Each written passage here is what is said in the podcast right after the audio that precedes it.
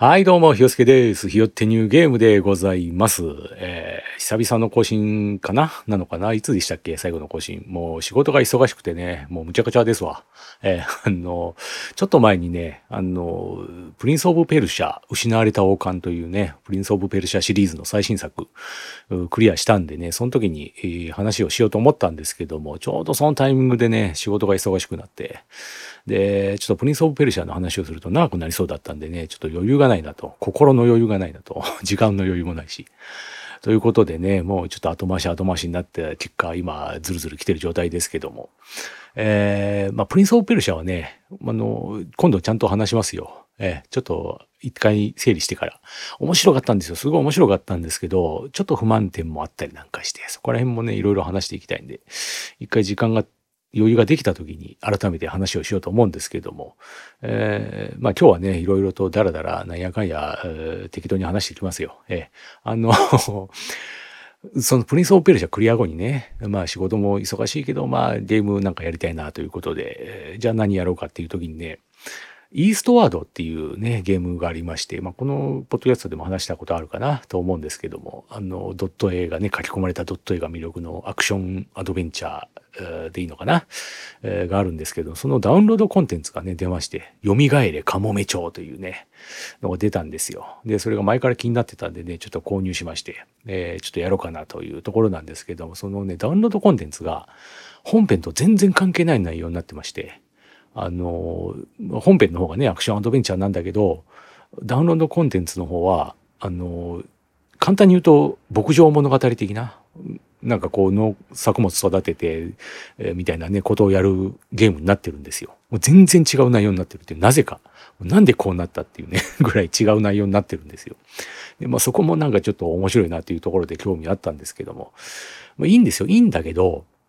あの、まあ、すごい仕事が忙しい中でね、もう隙間時間にちょっとねリラックスしてゲームやりたいっていう時に、なんか作物育てて水あげて、もうこれが仕事じゃねえかみたいなね別に農業をしてるわけじゃないんですけど普段でも、なんかすごい仕事感が出ちゃうなと思ってね、これ無理、今無理、今の私には無理ですみたいなことになっちゃいましてね、ちょっとカモメ町を蘇らせてる場合じゃないなということでね、もうすぐやめちゃいまして、それはちょこっと触りの方だけやってね、これダメだということで、またちょっと今度改めてえー、心に余裕がある時にやりましょうということで一旦保留しまして、じゃあ何やろうかとなった時にですね、あの エフエフ のファイナルファンタジーのピクセルリマスターがセールになってたんで、おじゃあこれちょうどいいじゃないかということで、今ファイナルファンタジーフォーをやってますね。フォーのピクセルリマスターをやってますよ。えー、あのフォーはね、私は正直ファイナルファンタジーシリーズの中ではあんまパッとしない印象の作品で、あんまねやちゃんとやった記憶が、まあ、やったはやったんだけど、他の作品に比べてやり込んだっていう感じではないななかったなという記憶で、えー、というのもね、あのなんだろうな、なんか私の中ではドラクエ的な エフエフ と言いますかね、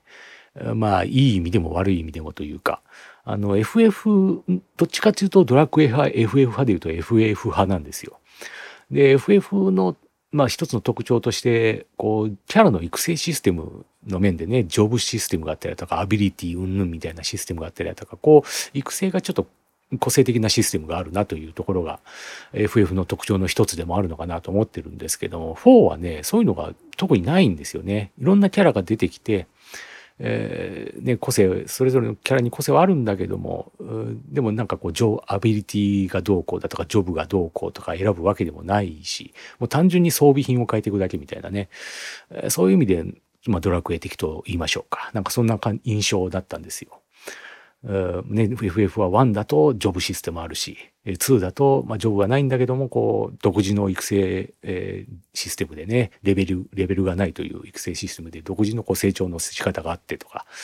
えー、スリーになるとジョブチェンジシステムがあって、えー、ファイブでジョブチェンジ&アビリティみたいなことがあって、えー、シックスで魔石が出てきて、セブンでマテリアが出てきてみたいな、なんかこんな感じで、えー、なんかしらね、そこがエフエフ の面白さの一つでもあるかなと思ってるんでね、そういうのがないフォーは私の中でパッとしない エフエフ っていう印象だったんですけども、だからこそこうあんまりやってこなかったんで、またちょっと久々にやりたいなみたいなね思いが最近あったんで、だからこのタイミングでやってやろうじゃないかということでね、始めたんですけども、ちょうどいいんですわ。この仕事で忙しくてもうぼーっと、あんま複雑なね、エフエフシックス 面白いけど、例えば エフエフシックス は面白いんだけども、もしろくやるとなったら魔石がどうだとか、アビリティがどうだとか、なんかそこら辺考えながらやらなきゃいけないじゃないですか。もうそういうの考えなくていいんでね、よんは。もう、こう、忙しい今の私にちょうどいいっていう感じのね、こうのんびりできる感じがすごくいいんですよね。それで楽しんでますよ。えー、で、まあ、えー、せっかくだからね、どんな感じでプレイしてるかっていうところの話ですけど、まあ具体的なこと言っちゃうとね、まあ古い作品とはいえ、ある程度ネタバレちょっと配慮しておきたいなというところで、まあ具体的な名前とか出しちゃうといろいろね、えー、ネタバレになるなというところなんで、あの、そのデフォルトの、ね、キャラクターの、デフォルトの名前を言っちゃうと、いろいろ分かっちゃうんで、こう私がキャラクターにつけてる名前、独自につけた名前でちょっと説明しますけども、あの、まあ、もともとはね、この暗黒騎士の四十肩がね、国に仕えてたわけですけども、国をまあなんだかんだで追われてしまってね、で、まあ、そんな中でこう、冷え性を助けたいみたいなことでね、ちょっと、えー、冷え性が熱にうなされてね、その、熱にうなされてずっと、四十肩、四十肩ってね、うなされてたんで、その、世界初四十肩で寝込んだ人みたいな感じになってたんでね、これを助けなきゃいけないっていうことでね、もうちょっといろいろやってて、その中でいろんな人に出会ってね、えー、出会って、こう助けてもらいながら旅をしていくんですけども、まあね、ガニ股と内股があんなことになっちゃったりだとかね、うん、あの脂肪肝もね、いいやつだったな、いいやつだったけど、あまあちょっとね、悲しい別れがあったりだとかもして、うん、そんな中でね、えー、まあなんとか冷え性を助けることもできてみたいな。で、今はまあ、えー、結構いろいろね、仲間が集まってきて、今の仲間のメンバーを言うと、四十肩、えー、アダッキュー、冷え性、月指、高子結晶ですね。このごにんでこう旅をしているという状況ですね。うん、まあまあ、なんやかんやでね、いろんな大変なものを抱えたごにんですけど、なんとか、なんとか頑張ってますよ。えー、もうね、えー、心不全の助けも借りてね、うん、まあなんとか頑張ってるところですけどもね。まあそんな感じで、えー、エフエフフォー のんびり楽しんでますと、えー、いうところですかね。まあゲーム的な話で言うと最近は、そんな感じかな、うんうん。まあせっかくなんで、これで終わるのもなんなんでね、せっかくだから、まあゲーム以外のエンタメ関連、最近のあれこれっていうところでちょっと話しておきたいなっていうところなんですけども、あの先日、あの赤鉛筆の武道館行ってきましたよ。ええ、よかったですね。ええ、武道館 ツーデイズ のうちの初日の方ね、行きましたけども、ちょっと仕事を忙しいとこ抜け出してね、ちょっとすいません、つって適当にごまかして抜け出していきましたけども。いやー、よかったですね。いや、素晴らしかったですね。まさか赤鉛筆のライブが見れるとはね。うん、まあ、赤鉛筆誰なんだっていう人のために一応説明しますけども、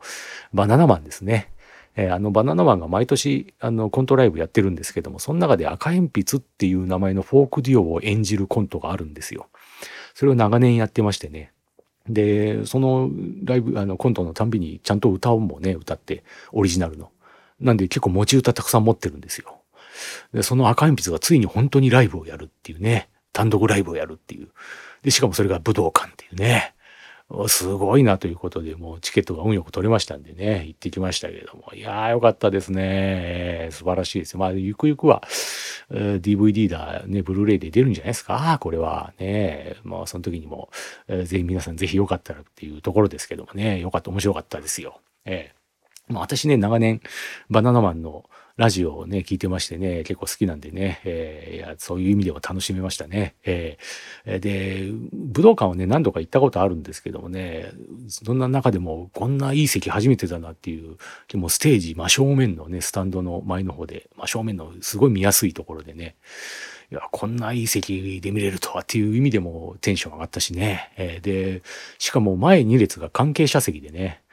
あの、まあ、具体的には言わないですけど、超有名人が並んでましてね、私の目の前に。そんなにね、ミーハーな方じゃないですけど、私。まあ、ミーハーではないとは言わないけど、まあ、でもそんなにミーハーっていうほどでもないかなっていうところですけど、さすがにあんだけ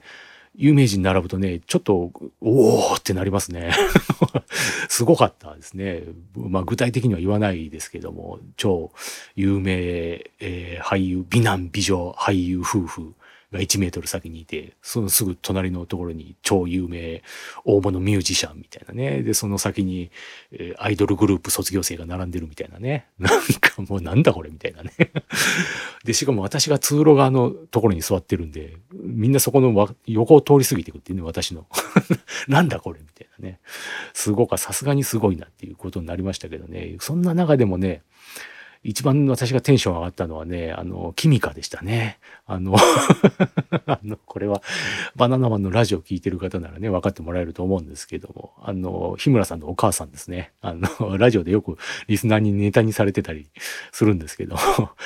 キミカさんっていうね、日村さんのお母さんがいまして、ああ、君かだと思ってね。